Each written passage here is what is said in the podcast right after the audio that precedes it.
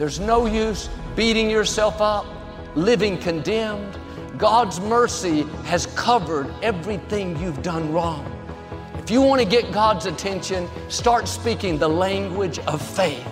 Father, thank you that my files have been deleted. Thank you that you're not counting my sins against me. Thank you that I'm covered by your mercy.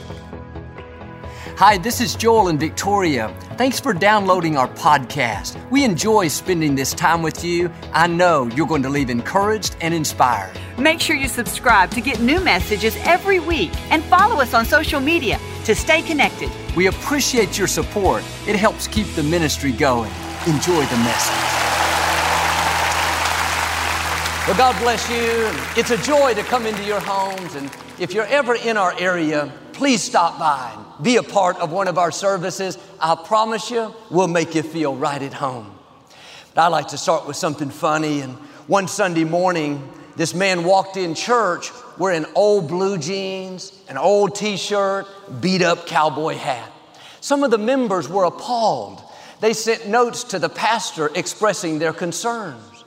Afterwards, the pastor told the man that he needed to pray and ask God what he should wear before he came back to his church. The next Sunday, the man walked in dressed exactly the same. The pastor said, I told you to ask God what to wear before you came back to my church. The man said, I did ask God, but he told me he didn't know what to wear because he's never been here before. All right, say it like you mean it. This is my Bible. I am what it says I am. I have what it says I have. I can do what it says I can do. Today I will be taught the Word of God.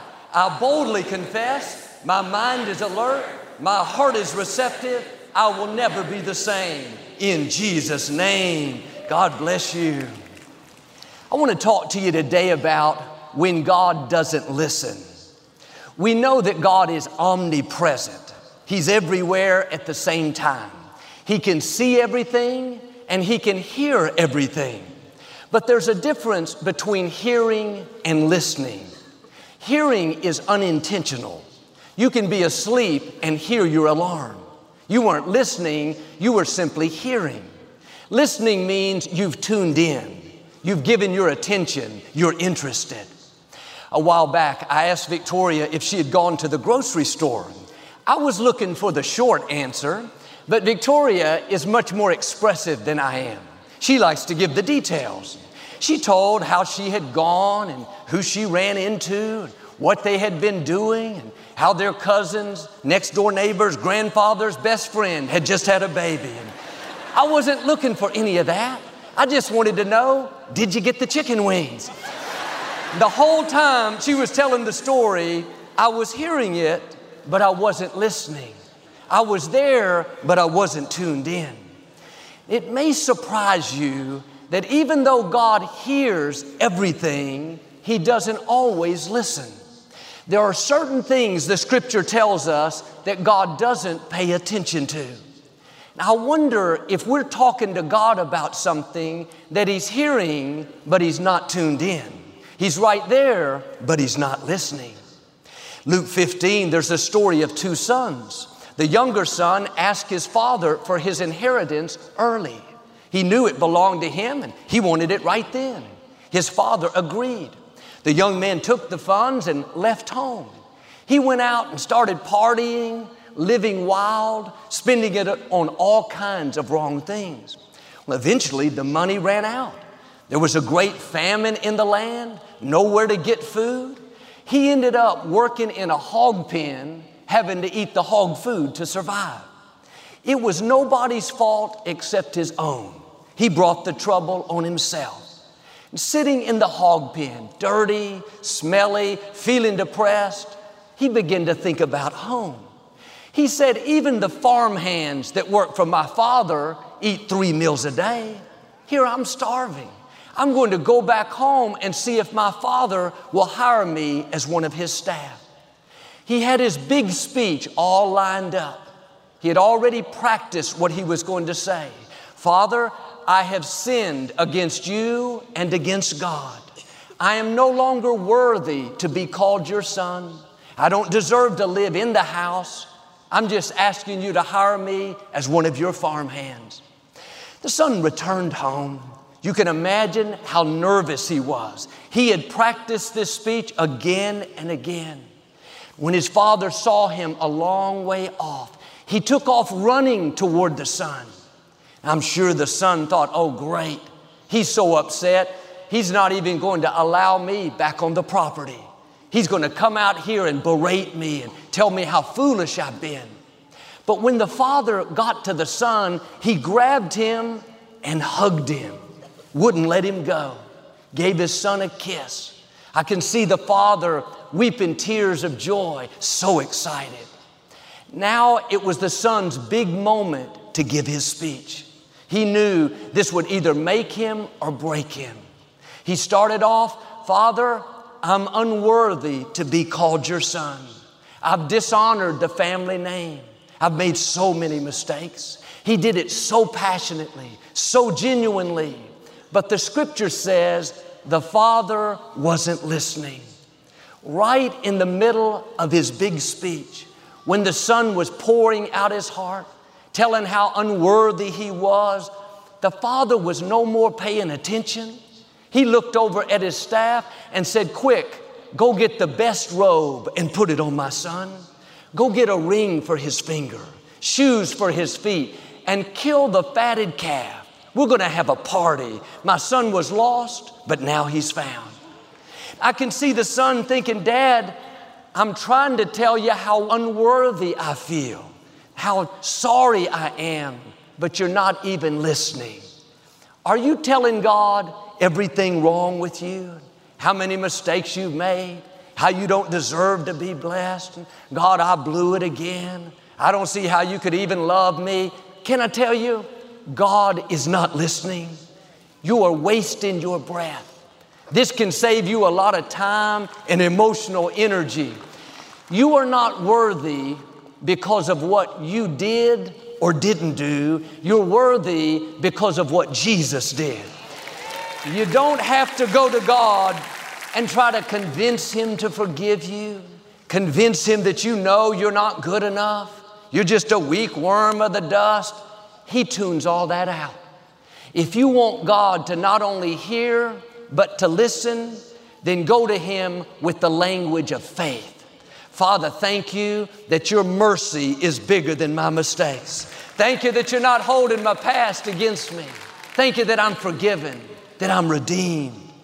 Don't go through life beating yourself up, dwelling on your mistakes and failures.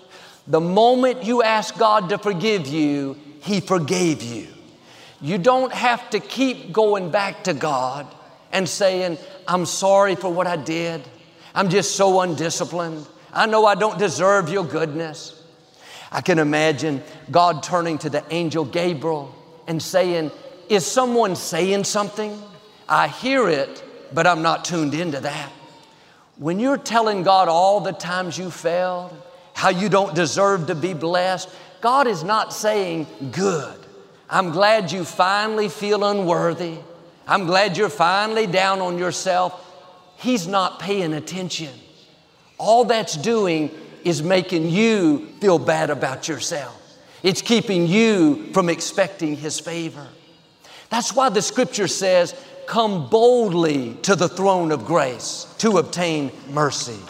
When you need mercy, don't go to God guilty, condemned, weak. Go boldly. Go with confidence, knowing that you're forgiven, knowing that God is for you. And yes, you may have blown it, but like this young man, God is running towards you right now. Not to condemn you, not to make you feel guilty, but to love you. Well, Joel, shouldn't I tell God how bad I was and how unworthy I feel? You can, but He's not listening. God listens to the language of faith. He doesn't listen when we're beating ourselves up, telling Him what we don't deserve. The enemy would love for you to live feeling condemned. He'll remind you of all the times you haven't measured up. It may not be something big, but even small things. You didn't spend enough time with your children last week. You should have worked out. You got mad at your neighbor. You were late to school. there's always some reason that we can feel bad about who we are. If you give in to these lies, you'll go through life feeling wrong on the inside. And I've found most people accept condemnation easier than they accept mercy. They believe the lies from the accuser more than they believe what God says about them that they're forgiven, that you're redeemed, that you're made worthy. When you make a mistake, go to God, ask for forgiveness, and then move on. Don't keep asking again and again, bringing up the same failures. First time you ask God to forgive you, He not only forgave you, He doesn't remember it anymore. When you go back and ask God again and again, He says, What are you talking about? I have no account of that. When God forgave you, He deleted your files. He doesn't have a big server up in heaven where He's keeping a backup copy just in case He changes His mind. The scripture says God has cleared our record. He has no account of what you keep asking Him for forgiveness for. Now, you know who is keeping a record? You know who has 47 backup copies? The enemy. He's called the accuser of the brethren. He'll remind you of everything you've done wrong for the last 30 years. If someone is bringing up negative things from your past in your thoughts, you can be assured it is not God. In this story of the prodigal, the young man didn't even ask for forgiveness. Just the fact that he turned from his old way, the fact that he left the hog pen and came home, that was enough for his father to forgive him. You may not have done everything perfect in life. You can find plenty of reasons to live guilty, feel unworthy, but just the fact that you're here, just the fact that you're listening is a sign that you've turned toward God. It's a sign that you've headed toward the Father's house. And right now, the Father is running towards you. You may have your big speech all lined up. You're ready to tell God how unworthy you are, how you don't deserve to be blessed. Save your speech. He's not listening. There's no use beating yourself up, living condemned. God's mercy has covered everything you've done wrong. If you want to get God's attention, start speaking the language of faith. Father, thank you that my files have been deleted. Thank you that you're not counting my sins against me. Thank you that I'm covered by your mercy. But too often, we think we have to pay God back for our mistakes. If it's something big, we have to beat ourselves up for six months. Lost my temper, told my coworker off. That's a medium sized sin. I got to be down on myself for a couple of weeks. Plead with God again and again. God, I blew it. I don't know what's wrong with me. The whole time, God is hearing you, but He's not listening. When we're trying to make up for our mistakes, what we're really saying is Jesus didn't finish everything on the cross. Let me pay for this one. I need to get back up on the cross for a little while. No, understand the price has already been paid in full. All your sins, past, present, and future, have been taken care of. The way to honor God is not by being down on yourself, living guilty, feeling unworthy. It's by receiving His mercy. It's by getting up when you fall and trying again. It's by still believing for His favor, still expecting His goodness, even though you've spent some time in the hog pen. Even though you've made poor choices, you have that boldness to put on your robe of righteousness. You put on that crown of favor. You enjoy the party that your father threw because you came back home.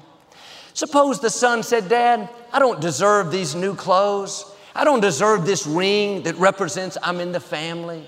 Don't throw a party for me. Just let me live out in the barn. I need to pay you back for all this trouble. The father would have said, What are you talking about? Are you kidding? You're my son. I want to be good to you. The way to please God is by receiving His mercy. Sitting in the hog pen, this young man made a decision that changed the course of his life. He said, I will arise and go to my father's house. He was saying, Yes, I've made mistakes.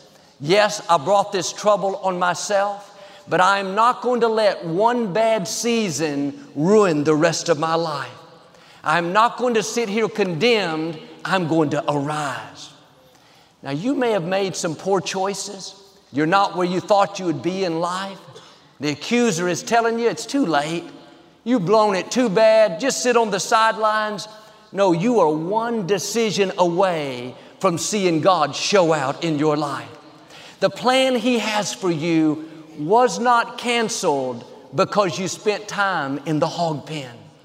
Those decisions didn't disqualify you from His favor. All you have to do is arise, shake off that guilt, quit believing the lies that you've seen your best days, and start heading towards your Father's house. Start making decisions that honor God. Break away from things that are causing you to compromise, to be less than your best. It's not too late. You're not too far off course. God still has amazing things in your future if you'll dare to arise. And I believe one reason this young man had the boldness to go back home was deep down, he knew who he was. He knew what family he belonged to.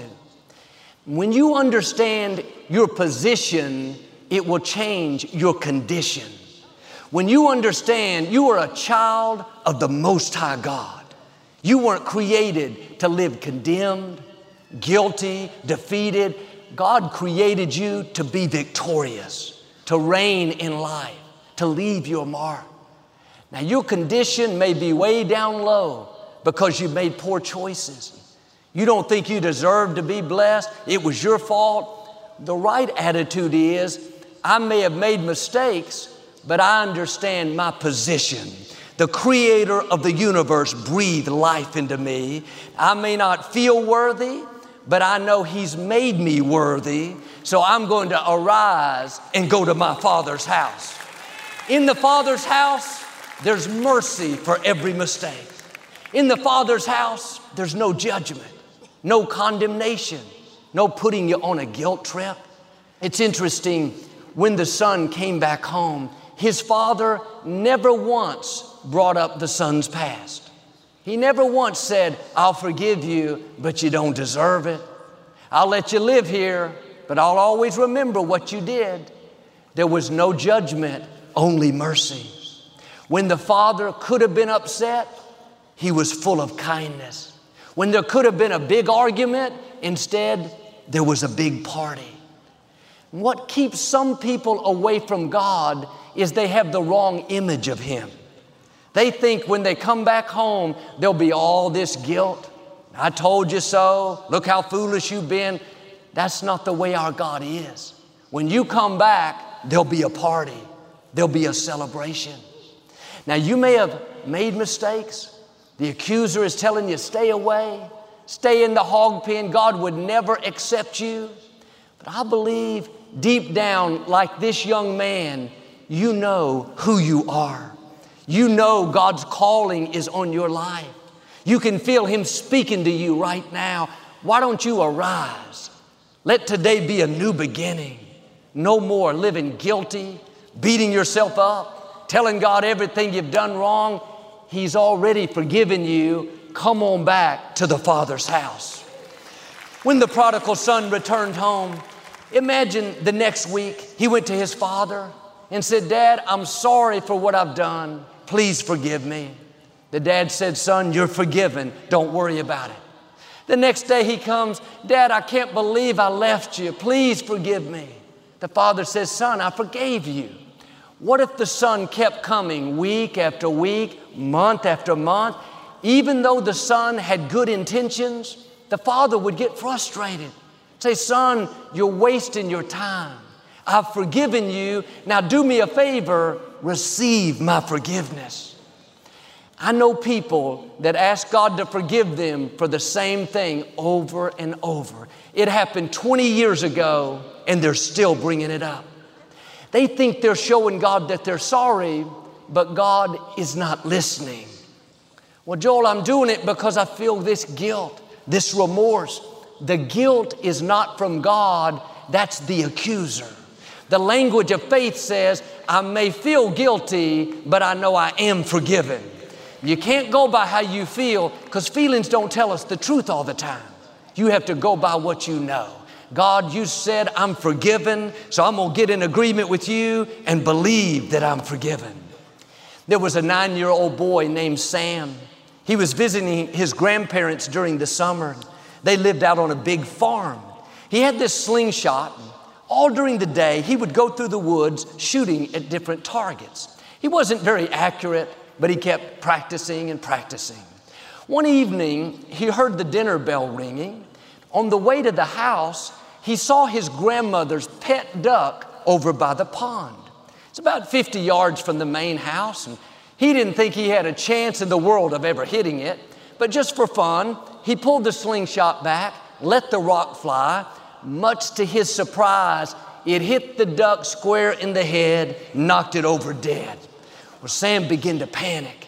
He ran over as quick as he could, grabbed the duck, took it, and buried it behind the wood pile. He felt so badly about it, but he wasn't about to dare say anything. When he got close to the house, he realized his 12 year old sister named Julie saw the whole thing take place. That night after dinner, the grandmother said to his sister, Julie, let's wash the dishes together. Julie said, Grandmother, I would love to, but Sam said he wants to help you tonight. She whispered in Sam's ear, Remember the duck. Sam went over and cleaned the dishes. The next morning, the grandfather was going fishing. He invited both children to come. The grandmother said, I really need Julie to stay here and help me do some chores. Julie smiled and said, Grandmother, Sam said he wants to stay with you today. She whispered in his ear again, Remember the duck. Julie went fishing. Sam stayed and worked. After a couple of days of doing both his and his sister's chores, Sam finally had enough. He went to his grandmother, said, Grandmother, I have to tell you something. I accidentally killed your pet duck with my slingshot, and I'm very sorry. The grandmother gave him a big hug and said, Sam, I know you did. I was standing at the window. I watched the whole thing happen. I know you didn't mean to. I already forgave you. I was just waiting to see how long you were going to let Julie make a slave of you. Can I tell you, God is standing at the window. He's seen every mistake, every failure, every weakness. The good news is, He's already forgiven you. He's not holding it against you. He's just waiting to see how long you're going to let the accuser make a slave of you. How long are you going to live with that guilt, believing that you've blown your future? How long are you going to ask forgiveness for the same things? My declaration is no more. This is a new day. We're going to rise up like Sam and say, Enough is enough. Yes, I've made some mistakes, but I'm not going to go through life condemned, trying to pay a debt that's already been paid, thinking that I've missed my destiny. I'm going to arise. You can still become all you were created to be. No mistake you've made is too much for the mercy of God. But you have to get back in the game, get your fire back, get your passion back. Quit believing those lies that it's too late. You've made too many poor choices, telling God everything you've done wrong. He's not listening to that. If you want to get God's attention, go to Him with boldness. Despite the mistakes you've made, dare to ask Him for favor. Dare to ask Him to open new doors, to take you where you couldn't go on your own. This is what Jacob did in the scripture. He had lived his whole life being dishonest, cheating people. He tricked his brother out of his birthright. He finally got tired of living that way. One day he went down to the brook by himself to get alone with God to make things right. An angel appeared in the form of a man. Jacob started wrestling with him. This went on all night. Jacob finally realized it was an angel. He said to him, I'm not going to let you leave until you bless me. When the angel saw how determined Jacob was, how he wasn't going to give in, he touched Jacob and gave him the blessing. That night, God changed his name from Jacob to Israel. He left there a different person. But think of the nerve of Jacob after all those years of cheating people, making bad choices. He should have been living guilty, feeling unworthy, but somehow he had this boldness to not only ask for forgiveness, but he said, God, I'm asking you to bless me despite what I've done wrong. You would think God would say, Come on, Jacob, are you kidding? You don't even deserve forgiveness, much less to be blessed. But God said, in effect, Jacob, I like your boldness. I like the fact that you're not telling me how bad you are and how unworthy you feel and what you don't deserve, but you're asking me to be good to you. Jacob, if you're bold enough to ask, then I'm bold enough to do it.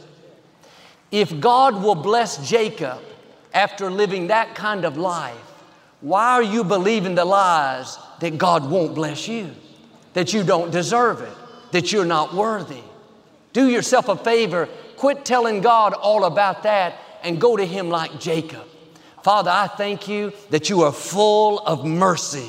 Now, I'm asking you to bless me, not because of how good I am, but because of how good you are. That's what gets God's attention. That's what He listens to. How much time are you spending being down on yourself, guilty from past mistakes, telling God what you don't deserve? That's a lot of emotional energy that's not doing any good. Yes, God hears you, He knows you're sincere, but He's not listening. God is not moved by our guilt, He's moved by our faith. It takes faith not to just believe for your dreams, it takes faith to believe you're forgiven, to believe that you're worthy. Don't let the accuser deceive you into going through life with no passion, thinking you've blown it too many times. Your record has been cleared. Those files have been deleted. Now do like Jacob and come boldly to the throne. If you'll do this, I believe and declare God is about to show you favor that you didn't deserve. New doors are about to open, the right people, promotion, breakthroughs, the fullness of your destiny in Jesus' name. And if you receive it, can you say amen today? But I'd like to give you an opportunity to make Jesus the Lord of your life. Would you pray with me? Just say, Lord Jesus, I repent of my sins. Come into my heart. I make you my Lord and Savior. Friends, if you prayed that simple prayer, we believe you got born again. Get in a good Bible based church, keep God first place. Number one New York Times bestselling author Joel Osteen releases The Power of Favor. God's favor will take you where you can't go on your own. I'll show you how to tap into this favor so you can become all you were created to be.